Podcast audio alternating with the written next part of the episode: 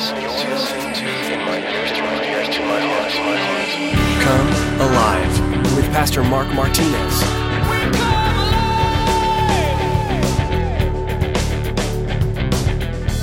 Today, we're going to see that no matter how bad David messes up, no matter what he does, what he does that's permissible and not perfect, God still fixes it up as long as David gives it up. So, we're going to see a couple of things here. And, and so, no matter how bad you've messed up, God can fix it up if you just give it up to Him. So, verse 1, it says, And David said in his heart, a lot of problems start in our lives when we say in our heart, when we start listening to ourselves, our own advice.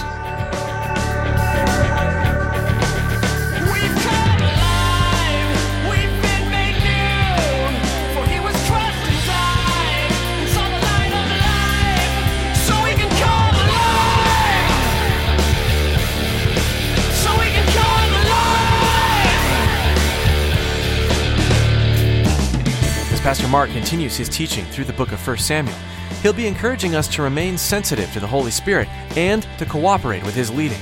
As humans, we tend to like the idea that we're the ones in control of our own lives and fate. Now, as Christians, we unfortunately still struggle from time to time with letting this go and giving our lives over to the Lordship of Jesus in our day to day decisions. Thankfully, God is gracious, and even when we make a mistake, God provides us with a U turn back in the right direction. Our goal is to die to ourselves and to allow more of Jesus to reign in us. Well, let's join Pastor Mark in the book of 1 Samuel chapter 27 with today's edition of Come Alive. Now I shall perish someday by the hand of Saul. There's nothing better for me than that I should speedily escape to the land of the Philistines, and Saul will despair of me to seek me any more in any part of Israel. So I shall escape out of his hand. And then David arose, and he went over with the 600 men who were with him to Achish, the son of Maoch, the king of Gath. So David dwelt with Achish at Gath, he and his men, each man with his household, and David with his two wives, Ahinoam and Jezreel, Jezreelite, Jezreelitess, Idis, and Abigail, the Carmelitess, Nabal's widow. And it was said to Saul that David had fled to Gath, and so he sought him no more. And then David said to Achish, If I have now found favor in your eyes, let them give me a place in some town in the country that I may dwell there. For why should your servant dwell in the royal city with you? And so Achish gave him Ziklag that day. Therefore, Ziklag has belonged to the kings of Judah to this day. Now, the time that David dwelt in the country, the Philistines, was one full year and four months. And David and his men went up and raided the Geshurites and the Girzites and the Amalekites, for those nations were the inhabitants of the land from of old, as you go to Shur, even as far as the land of Egypt. And whenever David attacked the land, he left neither man nor woman alive, but took away the sheep, the oxen, the donkeys, the camels, and the apparel, and returned and came to Achish. And then Achish would say, Where have you made a raid today? And David would say, Against the southern area of Judah, or against the southern area of the Jerahmeelites, or against the southern area of the Kenites. And David would save neither man nor woman alive to bring news to Gath, saying, Lest they should inform on us, saying, Thus David did, and thus was the behavior all the time he dwelt in the country of the Philistines. And so Achish believed David, saying, He has made his people Israel utterly abhor him, therefore he will be my servant forever. Sometimes we have to stop and ask, Am I living a perfect life, or am I just living the life that's a permissible life? Am I living just a permissible life, or am I living a perfect life? Most people would assume that the perfect life basically is, well, praying every day, doing good every day, giving away stuff every day, sharing every day, reading God's word every day, witnessing every day. But that's a good life. That's an okay life. But a life that you would be able to say, and, and if you did all that stuff, you would probably be able to say, well, I'm doing it all. I'm doing it the right way, and I'm in God's perfect will. And I would probably say then, if you're doing it just so you could say it, uh, then you're probably not living the perfect life, even though you do a lot of stuff. Maybe you don't pray for days, or you don't read your Bible, you don't share your stuff. In fact, you're pretty greedy. But today we're going to see that no matter how bad David messes up, no matter what he does, what he does that's permissible, and not perfect, God still fixes it up as long as David gives it up. So we're going to see a couple of things here. And, and so no matter how bad you've messed up, God can fix it up if you just give it up to Him. So, verse 1, it says, And David said in his heart, a lot of problems start in our lives when we say in our heart, when we start listening to ourselves, our own advice, oh, we think we're great. So you could say, Here we go again. David, now I shall perish someday by the hand of Saul, he says. There's nothing better for me than I should speedily escape to the land of the Philistines. Remember when he did this last time? He took off, he left to the Philistines. Uh, who was Goliath? He was a Philistine, he was from Gath. And so here goes David. He starts freaking out because Saul is chasing him. Saul has on his mind that he wants David dead. And so most of us would probably say, David, are you kidding me? Bro, did you not read what happened a few chapters ago? Uh, were you not there? I know it was you. We read about you. Just wait. Just wait four more chapters, Dave, and everything will be okay. Saul will actually die. Don't seek refuge with the Philistines. I mean, I don't know if you're like me when you read, but that's how I'm reading. I'm like, man, are you, come on, Dave, just four more chapters, just a little bit. Come on, you can hang on that long. You, you can wait it out that, that amount of time. Remember when he was there the last time, what did he do? It was kind of funny. He acted crazy. He started drooling down his beard. So they were like, that guy, he's a little nuts, and we should send him out of here and let him go. And so he acted crazy in front of this guy. But no matter what David did, or no matter what David is, he's still a man of God. No matter how he's acting, how he's portraying himself, he's still a man of God. And you might, and some of us might be thinking, well, how, how can this be? He, well, he's a man, right? And nobody's perfect. And as a human, he will from time to time make some mistakes, just like you and I do. But it's funny when we read this because I remember as I was reading this, and even again last night as I read over it, I was reading over it and I was like, man, I, there, there are those little disappointing things that take place in here that we can pick up on uh, that aren't right. And how is he that he's still a man after God's own heart and yet Saul is not? Uh, doesn't Saul make mistakes? Isn't he doing some bad things here? So if you think about it, Saul has been after David for 14 chapters. For 14 chapters. David's probably a little worn out. He's a little tired, but once again, we see David consult his own heart for direction. He starts to listen to himself. He does not feel that God is close. And some of the Psalms he writes in this time kind of prove that. He asks God, Why do you stand so far off from me? Why are you hiding yourself in these times of trouble? How long will you hide your face from me? That's a psalm, that's a, that's a journaling, that's a writing of somebody who's pretty much bummed out. Uh, when I first read that psalm, I didn't understand the, the whole meaning behind it a long time ago. And I was like, man, this guy, this David, he's very melancholy he's kind of bummed out a lot of times. I mean, eh, he's a musician. I, I, bet his songs are more slow beat. They're not real fast upbeat and they're not real happy. Uh, but at the end, when you get to the end of some of those Psalms, you're like, oh, wow, it, it does take a turn. Things are better. And so here we see that David, he, he's just a guy. He's just human. He makes mistakes and he decides that he's going to listen to himself. And the problem is, is he said in his own heart that very first line. And so David talks like that. And when a man talks like that, he's at his breaking point. When you read those Psalms, you understand that he's at his breaking point. Think about the pressure he has. He's got 600 men with him and their families. And so, as a leader, you sometimes think that, well, you know, I got people that I have to take care of. 600 men and their families and my own family. I got to find food from them. And from chapter 30, it suggests that these men had wives with them and, and their families because if they'd have left their families back in Israel, well, Saul probably would have done some crazy stuff with them. They feared for their families, so they packed them up and took them. And so they had to feed them. And so he had a lot of mouths to feed and he felt responsible. Plus, again, Saul is after him. It's pretty tough when somebody's chasing you, somebody wants you to die. And I sort of know what this feels like. Not somebody chasing me, but having a bunch of mouths to feed, owning my own landscaping business. I look at those guys every day and think, man, I gotta, I gotta do stuff to continuously take care of these guys. I've told you guys before, I have their pictures, or I used to, we just moved. I don't know where those pictures are, of, of my, my employees' families up or their children. That way, when I sit down and I'm like, man, I don't feel like doing what I'm supposed to do to grow this business and bring in more business, I look up and I see those kids. I don't have my kids up there. And the reason I don't is because I see them every day. But I have theirs up there, and it is a great responsibility. And it's one of the things I tell my employees all the time when one of them gets in trouble or doesn't do his job. I'm like, hey, you have to realize if we lose this property, somebody might lose their job. We lose money, hours get cut. And that affects everybody, or it could affect you and your family.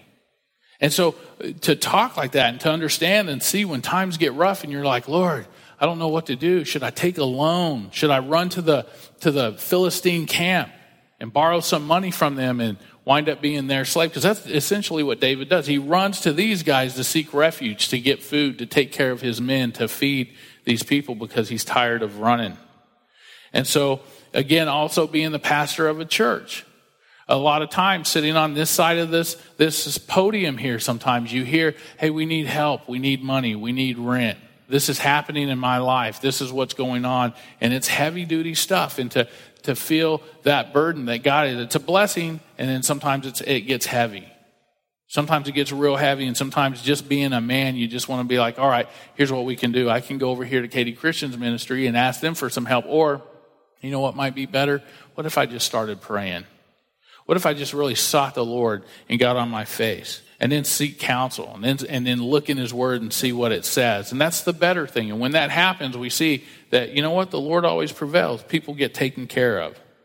And so sometimes, you know, not just paying the electric bills for other people or grocery bills or helping somebody find a home or get them a car or finding them a job, but also just, just those things. So again, you know, you need to take care. You hear those things. And when people come up and they're asking for a job, they are asking for a job. They want to work, but they're also saying, Hey, I need to take care of, and you have people to take care of your family. You know it on a smaller scale. I know what it's like to take care of a family. I have that. To take care of a wife and two kids and the dogs and now the chickens and my homeless guy. I actually have my own homeless guy. He's not homeless anymore, but he used to be. And those people depend on me. That's just that, that small group. And then I depend on you, and you have people that depend on you as well, and we depend on each other, and that's how it works. So on a small scale, I know the pressure and the burden. I don't have 600 men. Uh, I don't know if I'd ever want 600 men. That'd be tough to, to manage. I'd be a boat I wouldn't want to pilot. But I don't have a physical enemy after me. I have a spiritual enemy after me. His name's Satan. It says in the Bible, he walks around like a roaring lion, seeking whom he may devour. Then I read stories of guys who chase lions on snowy days into a pit and kill them. And I want to be that guy. See, we have families, and if you're a committed Christian whose life's in the hands of God, then you're also going to go through some of this buffeting from the devil. He's going to chase you if you're a committed Christian. Now, if you're not a committed Christian, and the way you can tell if you're not is you're not going to have a whole lot of problems. You're going to have maybe a mortgage payment and a car payment, but those, and then jobs going well and everything's going, there are those times when it's good, but there are those other times when it gets heavy and it's hard. We see it all the time when people step up into ministry and they're like, man, life just got rough. And you're like, of course, Satan doesn't want you to have it easy. He doesn't want life to be easy for you. He wants you to do as little as possible. And that's the same thing we heard yesterday in, those, in that prophecy conference. Is that if Satan just can take the wind out of our sails, well, we're not going to move forward. And if we don't move forward as Christians, taking a stand for the things we should take a stand for, then it's okay because we'll fall for anything.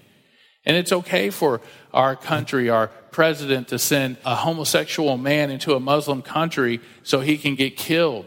And, you know, it's like nobody really thought that one through when they sent that guy over there. When I heard that again, I was like, yeah, man, it just really, oh, it irks me.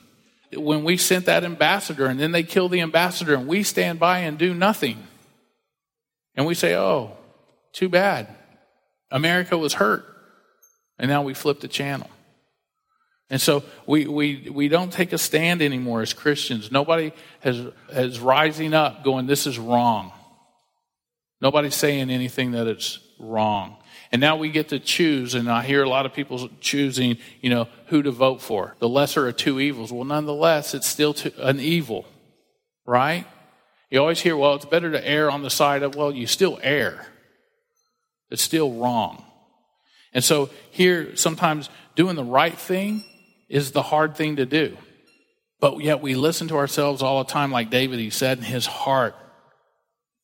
You know what you'll notice in this chapter, and what maybe we didn't catch in the last chapter, is that it's been a long time since David consulted with God. And I think it's been a long time since our country, literally, and some, some of us as Christians have really consulted with God, really sat down and consulted, said, God, what do you want me to do? Not, Lord, can you help me with, I need, it would be good if I could have, instead of saying, Lord, you know, what about using me to take a stand? Where can I take a stand? And, and some of us might be afraid to do that. And there's no room for fear and faith. It's one or the other. Sometimes you might be a little scared. We talked about it in the leadership meeting this morning. Uh, Indiana Jones in the third movie. Which one was that? The temple, the whatever it was. Indiana Jones, where he's walking across that big chasm and he can't see the bridge, and all of a sudden he takes a step, and boom, there it is. Yeah, he was a little scared, but nonetheless, he took the step. We may be a little scared, but nonetheless, we need to take that step. That step of faith to say, hey, I'm going to take a stand. I'm going to write a congressman and say what I think is wrong. I want to rally behind somebody that is doing the right thing.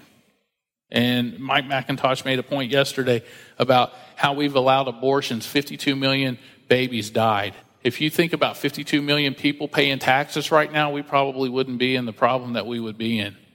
That next generation would have some money from Social Security and stuff, but as we continue, well, we might run out. And Joel Rosenberg has a book called Implosion, and they think that that's what's going to happen to America. Because again, in the Bible, you see nothing about the United States of America. We're not, we're not in the end times. And a lot of Christians might think, oh, well, we'll be raptured before. No, we might go through some suffering and some hardship before the rapture happens. So, what are we doing? What are we doing to see that those people out there that have no hope to give them some hope during these hard times that are coming our way. And not to be a doomsday, and I don't mean to bum anyone out, but you know what? I'd rather tell the truth than send you away with some false hope that life's going to be great when it may not be. There are going to be great days, uh, there are going to be good things. I have a great day when I just hang out with my children and they sit on my lap. And even this morning, a great morning when they ran in and my son put his cheek on my cheek and just said, Dad, I missed you. I was like, oh, man, that's nice. I missed you too. Now get out of here. I got a meeting to do. So, you know, just those things. So again, Ephesians 6:12 tells us we don't wrestle against flesh and blood, but against principalities, against powers, against rulers of darkness of this world, against spiritual wickedness in high places. And so David goes to his heart. But Jeremiah 17:9 tells us something about the heart. It says it's wicked and deceitful above all things, who can know it? So why would you listen to a wicked, deceitful thing? But we do. I know in my heart of hearts, I've heard that. I know in my heart of hearts I'm supposed to, and it's like, really? Have you looked at how many times uh, you've listened to your heart of hearts and it's fooled you? It's tricked you? Well, Jesus lives in my heart. Well, go to Jesus. Don't go to your heart. Go to, go to the guy who, who is dwelling in your heart. Don't go to your heart. Don't listen to yourself when facing an enemy. If you're filled with fear, then you're going to hear from your heart fear. If you're scared, you're going to hear scared. You're not going to hear faith. If David would just examine the motives of his heart, he would see that he's forgetting the grace of God. He would see that, you know what, I hadn't consulted God. It's been a long time, David, since we've heard you even discuss God. Talk to God. He does a lot of right things, but we don't see him going to God. When we go face to face um, with a trial, it's easy to forget the grace and goodness of God. It's real easy to forget God's grace and goodness when we're in a trial, when the, those things are right in our face and it's tough to handle. And because David reasoned in his heart, he gets it all mixed up. He came to wrong conclusions. And, and that's what happened to us. But we come to wrong conclusions. I've been there. I've done that. I've come to the wrong conclusion, made bad decisions based off of this is what I think I should do. I just had a friend, another pastor, and, and he was telling me, he's like, man, I've, I've, I've depended too much on what I know and not enough on who I know. And he was like, and now I'm in this mess. And I was like, man, I know. I've been there. and I've watched you get into the mess. And so we sometimes wind up living in enemy territory, like David. He winds up living in enemy territory because he talked to himself instead of talking to God. Look at verse 2. It says, Then David arose and he went over with the 600 men who were with him to Achish, the son of Maoch, the king of Gath. And so David dwelt with Achish at Gath, and he and his men, each man with his household, and David with his two wives, Ahinoam and uh, Jezreelitess, and Abigail the Carmelitess, Nabal's widow. So here, it seems the, at first that it pays off to listen to himself. Everything's great. And sometimes it always seems that way. You start to listen to yourself and you have this solution. You're like, yeah, this is the way to go. I'm going to do it this way. Ah, feels good to do it. I know I'll, I'll pay it back on the back. Yeah, there's a little more interest than I wanted, but you know what? I'll go ahead and do it this way because you know what? Right now it's more cost effective. And then when it comes time for that, for that interest payment to show up, the 0% for 90 years, and at the end of the 90 years, you find out that, well, wait a minute, they're charging me all this back interest, and it's way more than that thing cost me in the beginning. That wasn't such a good idea. And so he thinks that it's a good idea. It looks like it's a good idea to listen to himself. Saul no longer is looking for David. Hey, I've got some peace, I got some quiet. Satan does this. He, he, he withdraws for a moment that he might, well, seem like he's at peace with you. Just so you can get comfortable and you can rest and you let your guard down. And then when your guard's down, what happens? Well, guess what? He comes and he punches you right in the face. That peace is only a stupor that des- descends upon the soul for a moment. It feels good for a little while. But then you wake up in the middle of the night and you start to wonder, well, what if I didn't do this? Oh, what if things were the way God wanted them to be? What if I did live in God's perfect will and not just by permission or allowing Him to allow what's taking place? But to get to that peace, he had to live in enemy territory. Sometimes for you and I to have that peace, we have to live in enemy territory, do the things of the enemy, walk amongst them. Of course, Satan's going to leave you alone if you're no longer a threat. When you're no longer a threat, why bother with you? I've taken your legs out from underneath you. You can't chase me. You can't come after me. So it's been a while since David talked to God. Sometimes we tend to get depressed. We tend to say, I'm afraid that the Lord has undertaken something more than he can accomplish. I'm afraid that, you know what, God can't handle my situation and he's just leaving me out here. And why are you standing so far off from me, God? And where are you at in this dark moment? I can't seem to find you.